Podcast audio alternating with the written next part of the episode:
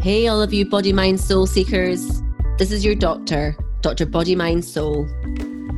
This is a podcast where ancient wisdom meets modern science for integrated health and healing.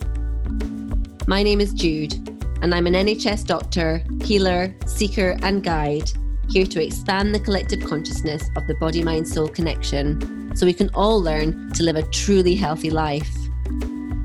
I've spent the last 15 years working in busy emergency departments, and I have felt frustrated at times by the limitations of the Western medicine I can offer, managing symptoms rather than the root cause.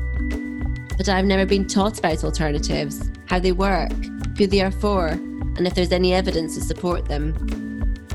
And yet I know, through my own personal journey, traveling and volunteering all over the world, from Africa to the Amazon, Australia to Asia, that there are different perspectives and paradigms that challenge and complement the Western approach. And I want to learn more.